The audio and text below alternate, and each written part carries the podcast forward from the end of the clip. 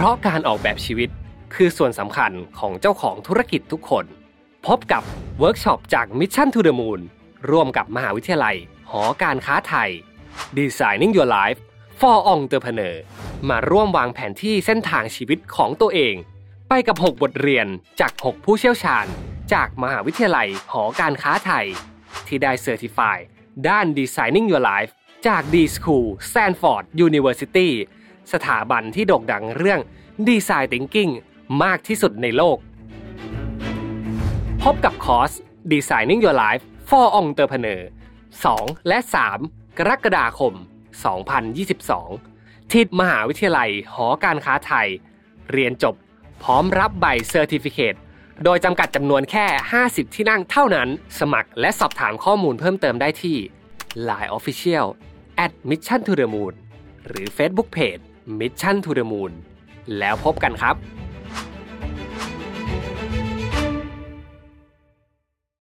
สวัสดีครับพบกับรายการ Remaster อีกเช่นเคยครับ วันนี้อยู่กับผมอ้ำสุภกรนะครับ วันนี้ครับเป็นซีรีส์พิเศษตอนที่ 2 นะครับ Remaster X UTCC ครับ Designing Your Life for Entrepreneur นะครับ ออกแบบชีวิตให้คิดอย่างผู้ประกอบการ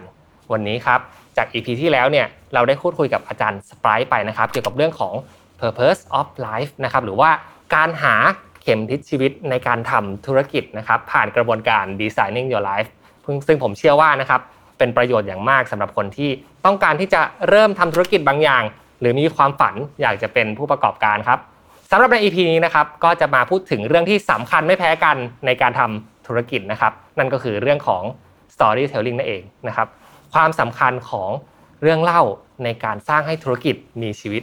มากขึ้นครับ ซึ่งแขกรับเชิญของผมในวันนี้นะครับ ชื่ออาจารย์นะครับ พิษพัทูวัยโชตนะครับ หรืออาจารย์แป๋วนะครับ อาจารย์ประจำคณะนิเทศศาสตร์ มหาวิทยาลัย หอการค้าไทย UTCC เรียนเชิญอาจารย์นะครับ สวัสดีครับ สวัสดีค่ะคุณอ้ำอาจารย์แป๋วโอเค วันนี้เรามาพูดคุยกันนะครับ เกี่ยวกับเรื่อง storytelling ซึ่งทุกท่านนะครับ น่าจะพูดกัน ผมเรียกว่าตำราหลายสิบปีมาแล้วแหละ คงบอกมันว่าแบบเป็นสิ่งที่สำคัญมากๆเลยนะครับ เป็นสิ่งที่ธุรกิจจำเป็นที่จะต้องมีนะครับหัวข้อในวันนี้เนี่ยก็จะมุ่งตรงไปเรื่องของการสร้างเรื่องเล่าให้กับธุรกิจเลยนะครับ เดี๋ยวก่อนอื่นถามอาจารย์แบบนี้ครับว่าเรื่องเล่านะครับหรือ storytelling ทักษะนี้สำคัญต่อการทำธุรกิจอย่างไรบ้างครับอาจารย์ อ่าสำคัญยังไงนะคะ ถ้าเราตอนนี้ถ้าเราสังเกตแบรนด์ดัง ๆ ทั้งระดับโลกทั้งในเมืองไทยเนาะเขาก็จะสื่อสารออกมา กับกลุ่มเป้าหมายเนี่ยค่ะโดยผ่านทางเรื่องเล่า ไม่รู้ว่าเราได้สังเกตกันหรือเปล่า แต่ว่าในโฆษณาของเขานะคะก็อาจจะเนี่ยค่ะในนั้นอะมันก็มีถ่ายทอดเรื่องราวเนาะออกมาเป็นการเล่าเรื่องผ่านทางโฆษณานะคะถ้าเราสังเกตดีๆ ก็จะเห็นเรื่องเล่าอยู่ในนั้น ผ่านทาง character นะคะอาจจะเป็น character ที่แบบสะท้อนตัวตนของกลุ่มเป้าหมายตัวตัวเราเองเนี่ยค่ะในฐานะของกลุ่มเป้าหมายเนาะหรือว่า สะท้อนตัวตนของแบรนด์ของผู้ประกอบการเองเนี่ยค่ะก็จะถ่ายถูกถ่ายทอดมาเป็นเรื่องราวมาค่ะโอเค ก็เรียกว่ามีความสำคัญในทุก sector ของการทำธุรกิจเลยนะครับ ไม่ว่าจะเป็นเริ่มต้นแบรนด์กำเนิดมาอย่างไรนะครับ หรือว่าโฆษณาแต่ละตัวนะครับ มันจะส่งเรื่องนี้ไปถึงใจคนได้อย่างไรนะครับ ทีนี้ครับเรามาดูในหมวดของคนที่เป็นนักธุรกิจ หรือเป็นผู้ประกอบการกันบ้างครับอาจารย์ ผมเชื่อว่านะคำว่า storytelling สำคัญและเป็นประโยชน์เนี่ย ทุกคนน่าจะรู้กันอยู่แล้วนะครับ แต่มันจะมีคนกลุ่มหนึ่งครับ ซึ่งจริงๆ น่าจะหลายคนด้วยแหละอาจารย์ ที่ยังกังวลนะครับ มีความกลัวในการที่จะเอา storytelling หรือว่าการสร้างเรื่องราวมาพูดในพื้นที่สาธารณะบอกกับผู้คนมากยิ่งขึ้น อาจารย์มีคำแนะนำในการแก้ปัญหาตรงนี้อย่างไรบ้างครับอ่าคนส่วนใหญ่ชอบเข้าใจว่าการเล่าเรื่องคือการพูดนะคะ จริงๆมันเป็นแค่ส่วนหนึ่งการพูดเป็นรูปแบบหนึ่งของ storytelling ของการเล่าเรื่องนะคะ เรามาดูรูปแบบการเล่าเรื่องกันก่อนดีกว่าเนาะเผื่อว่ามันจะตรงกับจุดแข็งของบางคนที่กำลังกังวลอยู่นะคะ มันจะมีด้วยกัน 4 รูปแบบอะรูปแบบแรกก็คือการพูดนะคะอ่าถ้าใครพูดเก่งของการเล่าเรื่องนี่จะเป็นธรรมชาติมากๆนะคะแต่ว่าถ้าเราพูดไม่เก่งไม่เป็นไรของแบบนี้ฝึกกันได้ แต่เราอาจจะไปใช้รูปแบบการเล่าเรื่องวิธีอื่นมาเสริมกันก็ได้นะคะ เพราะฉะนั้นอีกรูปแบบหนึ่งก็คือการใช้ภาพอาจจะเป็น การวาดภาพหรือการถ่ายรูปนะคะ การนำบอกเล่าด้วยด้วยภาพเนี่ยค่ะก็ถือเป็นการเล่าเรื่องได้นะคะ อีกอันนึงก็คือการเขียนเล่าเรื่องโดยการเขียนแบบที่เราชอบอ่าน ตอนเด็กเราชอบอ่านนิทาน อ่านนิยายอะไรอย่างเงี้ยค่ะเนี่ยค่ะผ่านการเขียน ตอนนี้มันก็สะท้อนออกมาในรูปแบบของการเขียนแคปชั่นก็ได้ การเขียนสคริปต์ของงานโฆษณาที่เราจะไปเล่าต่ออย่างนี้ก็ได้เหมือนกันนะคะสุดท้ายอันนี้ค่อนข้างใกล้ตัว ถ้าเราจะมองดีๆ เขาเรียกว่าเป็นการเล่าเรื่องผ่านสื่อ นะคะพูดสื่อเนี่ยอาจจะรู้สึกเอ๊ะต้องแบบยิ่งใหญ่หรือเปล่า จริงๆ สื่อโซเชียลมีเดียที่เราตื่นมาเราอัพ story กันทุกเช้าอย่างเงี้ยค่ะอ่านี่ก็ถือว่าเป็นสื่อละนะคะ แล้วเราก็เล่าเรื่องราวของเราเนี่ยค่ะ ตื่นมาแล้วเราทำอะไรเราสื่อสารอะไรออกไป อันนี้ก็ถือเป็นการเล่าเรื่องแล้วนะคะ เพราะฉะนั้นยังไม่ต้องกังวลว่าถ้าเราพูดไม่เก่งนำเสนอไม่เป็นอะไรอย่างเงี้ยนะคะ จะแบบเอ๊ะเราจะเล่าเรื่องได้ไหมนะคะ ของแบบนี้ฝึกกันได้เนาะ แล้วก็พอเรารู้แล้วว่ามีรูปแบบอะไรบ้างอะอาจจะลองเริ่มจากการฝึกเล่าเรื่องด้วยภาพก่อน ถ้าเราไม่ถนัดการพูดเล่าเรื่องด้วยการเขียนก่อนนะคะ ถือว่าเราเรียกว่าเรา accept ตัวเราเองก่อน อันนี้เริ่มเข้ากระบวนการ design thinking มาช่วยนิดหน่อยแล้วนะคะอ่าอย่างที่เรารู้ๆกันเนาะ design thinking บางคนว่าอ้าว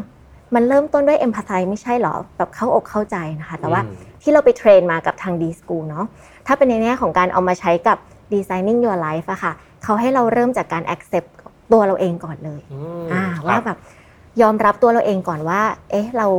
มีข้อดียังไง ข้อเสียยังไงอะไรอย่างเงี้ยค่ะ แล้วก็เอาตรงนั้นเนี่ยมาปรับปรุงมาต่อยอด เพราะฉะนั้นถ้าเรายอมรับตัวเราเองว่าอะเรามี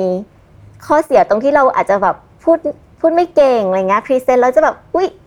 ยังไม่โอเคอะไรเงี้ยค่ะ ยอมรับตรงนั้นแล้วก็เรียกว่าต้องแบบ มี growth mindset เนาะเชื่อว่าทุกอย่างมันฝึกกันได้มันพัฒนากันได้ค่ะ เราเริ่มจากตรงนั้นอะอย่าเพิ่งไปกลัวมันนะคะก็คือยอมรับไปก่อนเลยว่าเอ้ยวันนี้ยังไม่เก่ง แต่อนาคตอะถ้าเกิดว่าฝึกแล้วเนี่ยน่าจะเก่งขึ้นได้นะ ใช่ค่ะ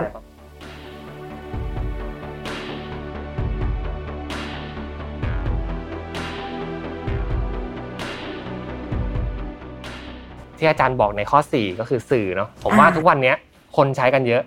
และคนที่เป็นคนรุ่นใหม่เนี่ยผมว่าใช้กันเก่งมากๆนะครับไม่ว่าจะเป็นการถ่ายสตอรี่ไอจีหรือว่าเล่น t ิ k t o k ทุกวันนี้นี่แบบโลกมันเปลี่ยนไปไกลมากๆแล้วเนาะวิธีการสื่อสารเนี่ยหรือว่า storytelling เนี่ยเปลี่ยนไปหลายรูปแบบจริง ๆ นะครับ ทีนี้อยากให้อาจารย์แนะนำเกี่ยวกับเรื่องเทคนิคหน่อยละกันนะครับซึ่งเป็นเทคนิคที่ขอเป็นกระบวนการที่ Designing Your Life ใช้เลยครับ ในการสร้าง storytelling ให้กับธุรกิจธุรกิจหนึ่งทำอย่างไรดีอาจารย์ โอเคงั้นเราเราจะเอาศาสตร์ ดีไซน์ thinking เนาะมาผสมรวมบูรณาการเข้ากับ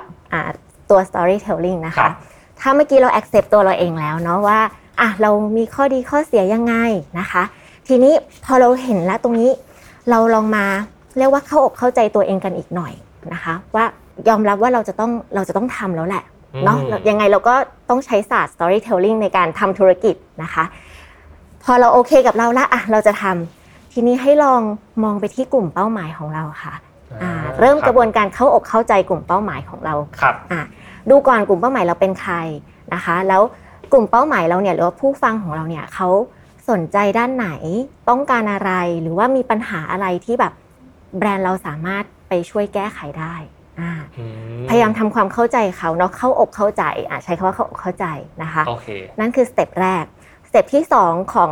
Design Thinking นะคะก็คือตัว define ก็คือตัวระบุ พอเราเรียนรู้แล้วว่าอ๋อกลุ่มเป้าหมายเราเป็นแบบนี้มีความต้องการแบบนี้มีปัญหาแบบนี้ ระบุปัญหาให้ได้ชัดเจนเลยค่ะว่า ตกลงแล้วปัญหาของลูกค้าเราเนี่ยคืออะไรอ่าพอเราระบุปัญหาได้เนาะเหมือนเราตั้งต้นให้ถูกอะค่ะ ระบุปุ๊บนะคะ เราก็เข้าสู่ขั้นตอนที่ 3 เราจะช่วยลูกค้าแก้ปัญหายังไง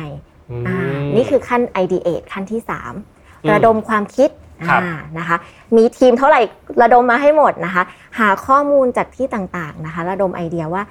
ถ้าเราจะเอาแบรนด์ของเราไปช่วยลูกค้าแก้ปัญหา มันจะออกมาในรูปแบบลักษณะไหนหรือไม่อย่างนั้นเรามีสินค้าอยู่แล้ว แต่ว่าเราจะทำในแง่ของการ storytelling คือสื่อสาร เราจะสื่อสารยังไงให้มันแบบไปตรงใจตรงเพนพอยต์ตรงแบบปัญหาของลูกค้าของเราอะค่ะอันนั้นคือ idea เนาะ เสร็จแล้วขั้นตอนที่ 4 คือ prototype หรือว่าการสร้างสินค้าเรียกว่าสิ่งของต้นแบบแล้วกันสร้างสิ่งต้นแบบจะขายอะไรมันก็ต้องมีของบางอย่างเนาะแล้วของชิ้นนั้นนะครับจะเอามาบูรณาการอย่างไรใช่ไหมอาจารย์ใช่ค่ะ แต่ว่าอะในแง่ของสินค้าสมมติเขามีต้นแบบมาให้เราแล้วเรามีสินค้าแล้ว แต่เราจะเอามันในแง่ storytelling อ่าโปรโตไทป์ด้วยการ storytelling ทำยังไงอะไรเงี้ยค่ะ เราก็เรียกว่าพูดยังไงให้เขาเข้าใจโปรโตไทป์คือการที่ เเอาไอเดียจากหัวเนาะออกมาให้เห็นเป็นภาพเป็นรูปธรรม หรือให้คนเข้าใจให้ได้มากที่สุด เข้าใจว่าสิ่งที่เราคิดออกมาคอนเซปต์ใหม่ๆ อันนี้เป็นเป็นยังไงนะคะ เพราะฉะนั้นในการเล่าเรื่องก็เหมือนกัน เอาสิ่งที่อยู่ในหัวเราเนี่ยออกมา ผ่านทางเมื่อกี้ค่ะ การจะเป็นการพูดก็ดีเนาะจะเป็นการแบบใช้ภาพก็ดีหรือใช้สื่อร่วมด้วยนะคะครับหรือยังมีอีกเทคนิคนึงคือการเล่นบทบาทสมมุติอ่า บทบาทสมมุติโรลเพลย์ใช้ได้แบบหลายทักษะเลยค่ะ ทั้งการครับพูดเนาะการพูด การทำท่าทางออกท่าออกทาง บางเหตุการณ์สมมุติเนี่ยต้องมีการเขียนสคริปต์เข้ามาร่วมด้วย ว่าในสถานการณ์แบบเนี้ยถ้าลูกค้าเจอสถานการณ์แบบนี้ เขาจะแก้ปัญหายังไง ถ้ามีสินค้าของเราหรือว่าถ้าไม่มีสินค้าของเราก็ตามเขาแก้ปัญหายังไง เราเรียนรู้พฤติกรรมผู้บริโภค เรียนรู้พฤติกรรมลูกค้าค่ะ ผ่านทางบทบาทสมมุติอือ่ามอันนี้ก็คือการเอา storytelling เข้ามาช่วยละนะครัคะบอ่า จากนั้นเราอันนี้เราเรามีโปรโตไทป์ละเนาะสมมติเรามีบทบาทสมมุติอะครับเราก็มาเล่นเอามาเทสกับลูกค้าของเราอ่าเห็นว่าเฮ้ยเขามีปฏิกิริยาตอบโต้ยังไงอ่ารีสปอนส์กลับมาแบบไหนอะไรอย่างเงี้ยค่ะ เราต้องไปปรับตัวโปรโตไทป์ของเราอะไรบ้างอ่าอย่างเนี้ยค่ะมันก็เป็นกระบวนการการทำงานที่เชื่อมโยงระหว่างตัวดีไซน์อ่าดีไซน์ thinking process เนาะกับตัวของ storytelling ค่ะอืมโอเค เริ่มเห็นภาพชัดเจนมากขึ้นครับอาจารย์มีสเต็ปหนึ่งสองสามเหมือนอาจารย์สปรายเลยนะครับห็ว่เราทุกเรียนองมาด้วยกันค่ะมีคำตอบอยู่แล้วเนาะใน Designing Your Life ใช่หรือ Design ค่ะ Thinking ใช่ไหมค่ะครับ ทีนี้เราอ่าพูดถึงเรื่องหมวกธุรกิจกันไปเยอะนะครับค่ะหรือว่าคนที่อยากจะเป็นผู้ประกอบการ ถอยออกมานิดนึงนะครับ คนที่ไม่ได้ฝันจะเป็นผู้ประกอบการเลยอ่าอยากเป็นแค่คนทำงานนี่แหละ แต่อยากอ่าพัฒนาทักษะ storytelling นะครับอ่าอืมเขาควรจะเริ่มต้น ตั้งตัวอย่างไร แล้วไอ้สิ่งที่เรียกว่า design thinking for storytelling เนี่ยมันปรับใช้อย่างไรในชีวิตประจำวันของเขาบ้างครับอ่าก็ถ้าเราเป็นคนทำงานเราอาจจะมีโอกาสที่จะได้แบบนำเสนอต่อหน้าบอสของเราต่อหน้าลูกค้าของเราอะไรอย่างเงี้ค่ะ ไปพิชงานไปอะไรอย่างนี้เนาะเราก็สามารถเอา storytelling เนี่ยเข้ามาใช้ประโยชน์ร่วมได้นะคะ อย่างเช่นเราไปขายงานลูกค้าอะหรือหรืออยากจะแบบโน้มน้าวบอสให้แบบ เชื่อว่าเอ้ยโปรเจกต์นี้เราจะทำได้อ่าเราก็เอาเข้าหลักการ storytelling นะคะจริงๆ storytelling เนี่ยมันคือ การที่เราเอาเนื้อหาที่เรามีอยู่แล้วเนี่ยเอามาใส่เหมือนกับโครงสร้างอืมมีการเหมือนกับมีต้นเรื่องกลางเรื่องแล้วก็ท้ายเรื่องอะถ้าเอาง่ายๆ หลักการ storytelling ง่ายๆ จะเป็นแบบเนี้ยค่ะ มีเป็นเรื่องแบบนี้ ต้นเรื่องก็คือเราแบบค่อยๆ ปูเรื่องไปก่อนเนาะว่า เอ้ยตอนนี้มันแบบ มีคนแบบนี้อะเราต้องใส่คาแรคเตอร์ไปด้วยอะเกือบลืมนะคะ เราเชื่อมโยงกันด้วยคาแรคเตอร์นะคะครับ อะใส่คาแรคเตอร์เข้าไปว่าคนคนนี้มีปัญหาแบบนี้ค่อยๆ ปูขึ้นไปเนาะจนปัญหาเนี้ยมันแบบมันมันไม่ได้แล้วมันต้องได้รับการแก้ไขละนะคะ จะปี๊ดแตกอยู่แล้วอะไรเงี้ยสมมุตินะคะอะทีนี้เราก็บอกว่านี่ไงเรามีอ่าสินค้าตัวนี้หรือว่าเรามี solution อันนี้มานำเสนอ ครับ ซึ่งถ้าเรานำเสนอไปแล้วเนี่ยนะคะอ่า พอเราพอได้ใช้แล้วเนี่ยมันจะเป็นแบบนี้แบบนี้อะไรอย่างเงี้ยค่ะ มันเหมือนเป็นการที่เราค่อยๆ ปูเรื่องไปจนถึงให้เห็นให้เห็นแบบคอน FLICT ก่อนให้เห็นปัญหาให้เห็น pain point ก่อน ค่อยๆไต่ไปจนถึงจุดคลายแม็กที่มันทนไม่ได้แล้วมันต้องมีอะไรสักอย่างมาช่วยอืมตัวนั้นแหละก็จะเป็นแบบ solution ของเราหรือว่าสินค้าของเราเนี่ยมากลายมาเป็นฮีโร่อ่าอ่ามามาช่วยปิ้งก็จะเข้ามาในช่วงนี้ใช่ค่ะใช่ไหมครับค่ะ พอเข้ามาช่วยในช่วงนี้ปุ๊บอะทุกอย่าง happy แล้วก็ค่อย ๆ จบแบบ happy ending อืมอ่าเจ้านายรักตายครับแบบนี้อ่าโอเค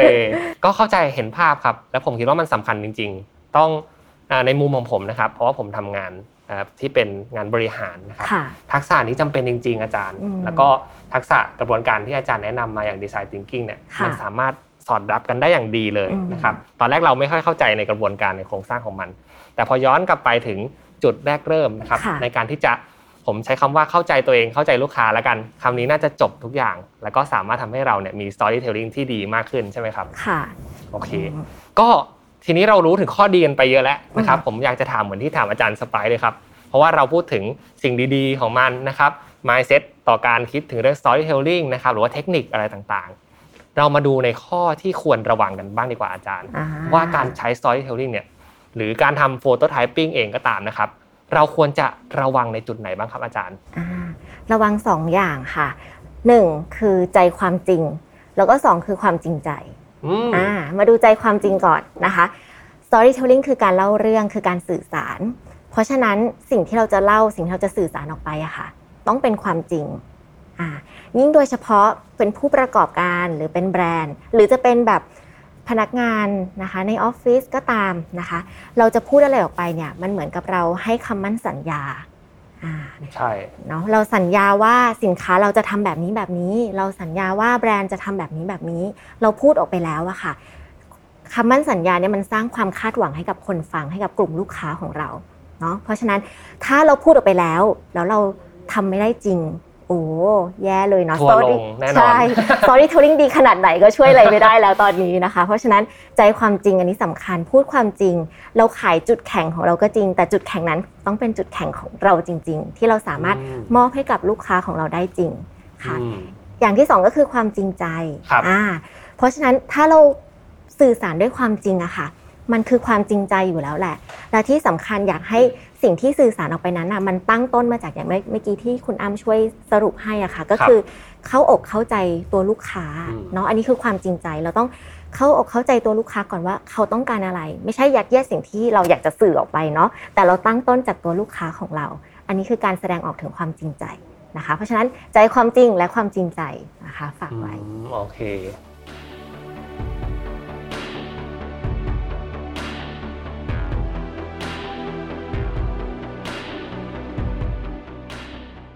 สุดท้ายนะครับ ผมอยากจะฟังเคสตัดดี้สักหน่อยหนึ่งไม่แน่ใจว่าอาจารย์ พอจะมีกรณีศึกษาที่ผ่านประสบการณ์มาเกี่ยวกับเรื่อง storytelling ที่อาจารย์ประทับใจและอยากจะมาแชร์กันสักเรื่องหนึ่งไหมครับเอาเป็น storytelling ที่เกี่ยวข้องกับ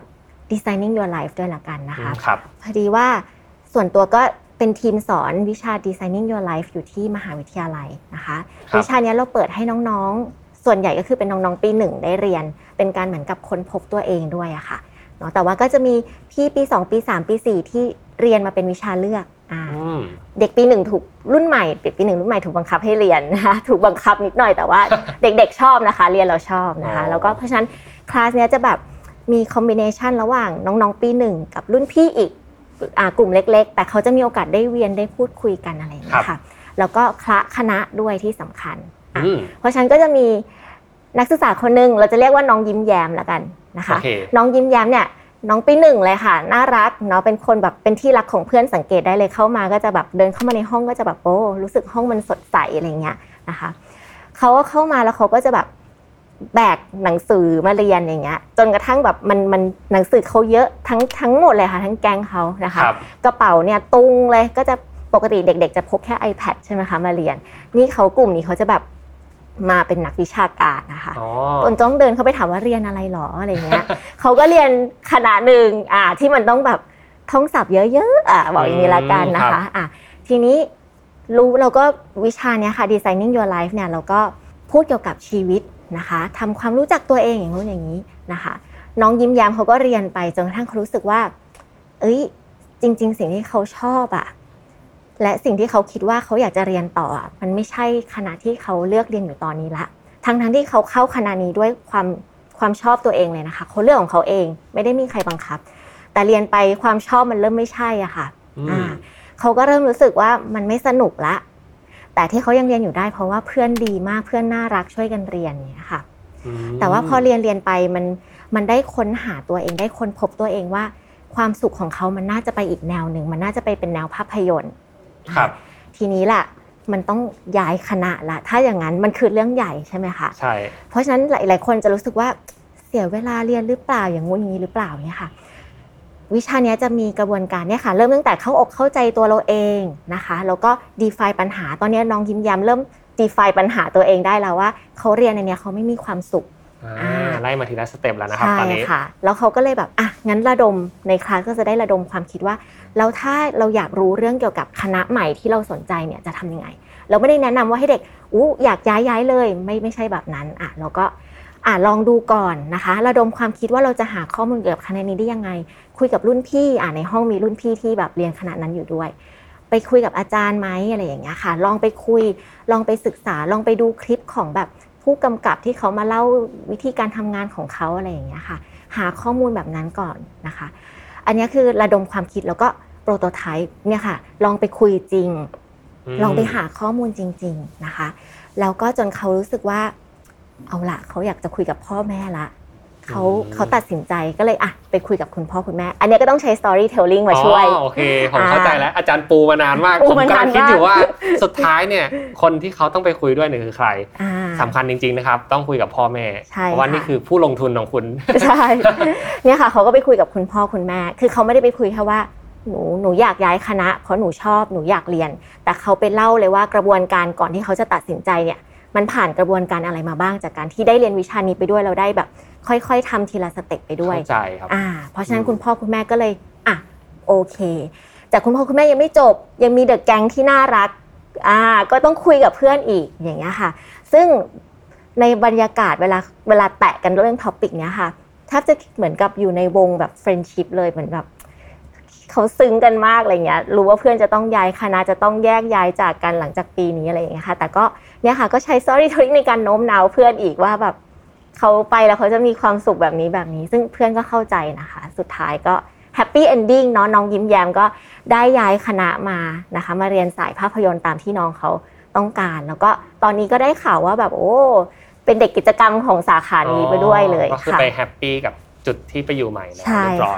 ค่ะยินดีกับน้องมากนะครับใช่ก็เป็นน้องยิ้มแย้มที่ตอนนี้ยิ้มแย้มสมชื่อแล้ว โอเคเป็นเรื่องที่ดีมากๆเลยครับอาจารย์ แล้วก็มีการปูเรื่องราวนะครับ ก็ถือว่าเป็น storytelling หนึ่งรูปแบบที่อาจารย์แป๋วแนะนำกันในวันนี้นะครับ ผมเท่าที่ผมฟังมาเนี่ยผมสะท้อนตัวเองเหมือนกัน หลาย ๆ ครั้งนะครับที่เราต้องพูดคุยในเชิงธุรกิจกับใครหลาย ๆ คนนะครับหรือว่าพูดคุยกับพนักงานของเราเองกับบางเรื่องราวเนี่ยถ้าเกิดว่าเราไม่ได้เตรียมตัวไปก่อน เพื่อที่จะเล่า storytelling ให้กับเขาฟัง แต่ไปเล่าข้อมูลที่ มันอาจจะเป็นข้อมูลที่ไม่ได้สำคัญ หรือไม่ได้เตรียมตัวมาเนี่ยบางครั้งผลลัพธ์มันอาจจะได้ต่างกันไปเลยก็ได้อาจารย์บางครั้งเนี่ยการสื่อสารด้วยความหวังดี ถ้าเกิดว่าเราไม่ได้เตรียมตัวด้วย storytelling เนี่ยมันอาจจะกลายเป็นเรื่องที่ไม่ดีในอนาคตจากการตีความอันผิดผิดพลาดไปนะครับความเข้าใจที่มันไม่ตรงกัน เพราะฉะนั้น storytelling สำคัญจริงๆนะครับสำหรับผู้ประกอบการทุกท่านรวมถึงนักเรียนนักศึกษาด้วยนะครับ วันนี้อาจารย์พามาหลายหมวดหมู่จริง ๆ ยังไงขอบคุณอาจารย์แป๋วมากนะครับ วันนี้สนุกมากๆเลย และได้ความรู้ไปอีกหนึ่งบทนะครับ ทุกคนนอกจากเรื่องการ define นะครับ define your goal ของอาจารย์สไปร์แล้ววันนี้อาจารย์แป๋วให้เรื่อง storytelling ก็สำหรับ remaster ใน EP นี้ครับก็มีเนื้อหาประมาณนี้นะครับ ใครสนใจที่จะศึกษาเรื่องของ storytelling ต่อนะครับ ลองไปเซิร์ชดูก็ได้นะครับ storytelling กับคำว่า designing your life design thinking นะครับ ข้อมูลจากเว็บไซต์ณตอนนี้เนี่ยมีการเผยแพร่ เยอะแยะมากมายเลยนะครับ รวมถึงที่หอการค้าไทยเองก็มีคอร์สตัวนี้ใช่ไหมครับในการสอนเช่นกัน โอเคครับก็ฝากติดตามนะครับ รายการ Remaster ทุกวันอังคาร2ทุ่มและฝากกดไลค์กดแชร์ กด Subscribe นะครับ ถ้าหากว่าชื่นชอบกันก็คอมเมนต์เป็นกำลังใจซึ่งกันและกันด้วยนะครับสำหรับวันนี้ขอลาทุกท่านไปก่อนแล้วครับ สวัสดีครับอาจารย์แป๋ว สวัสดีค่ะคุณอ้ำ Mission to the Moon Podcast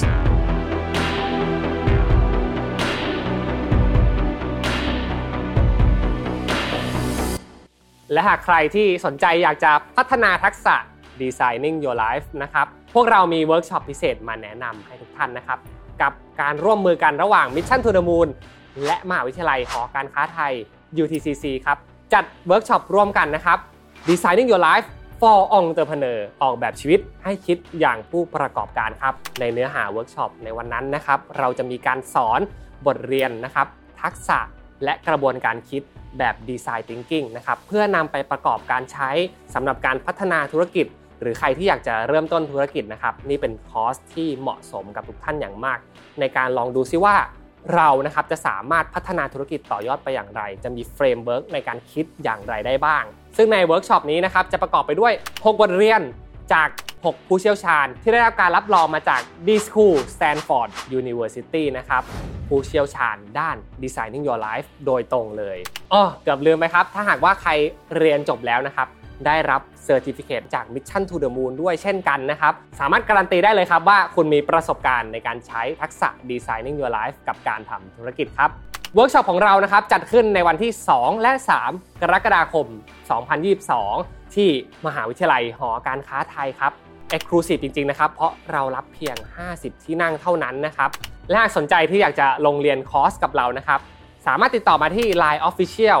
at Mission to the Moon ได้เลย